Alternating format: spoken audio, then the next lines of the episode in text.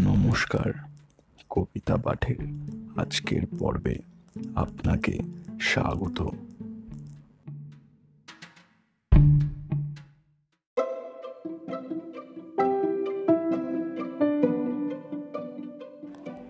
আজকে আমার নিবেদন কবি সুকুমার রায়ের কবিতা, কত বড়?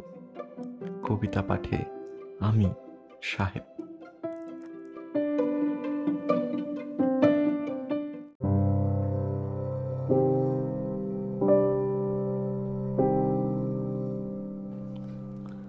ছোট্ট সে এক রতি ইঁদুরের ছানা।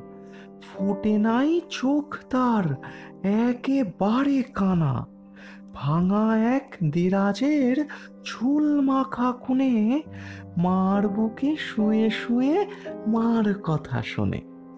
যেই তার চোখ ফুটে, সেই দেখেছে দেরাজের ভারী কাঠ চারিদিক ছে। চেয়ে বলে, মেলি তার গোল গোল আঁখি ওরে বাবা, পৃথিবীটা এত বড় নাকি?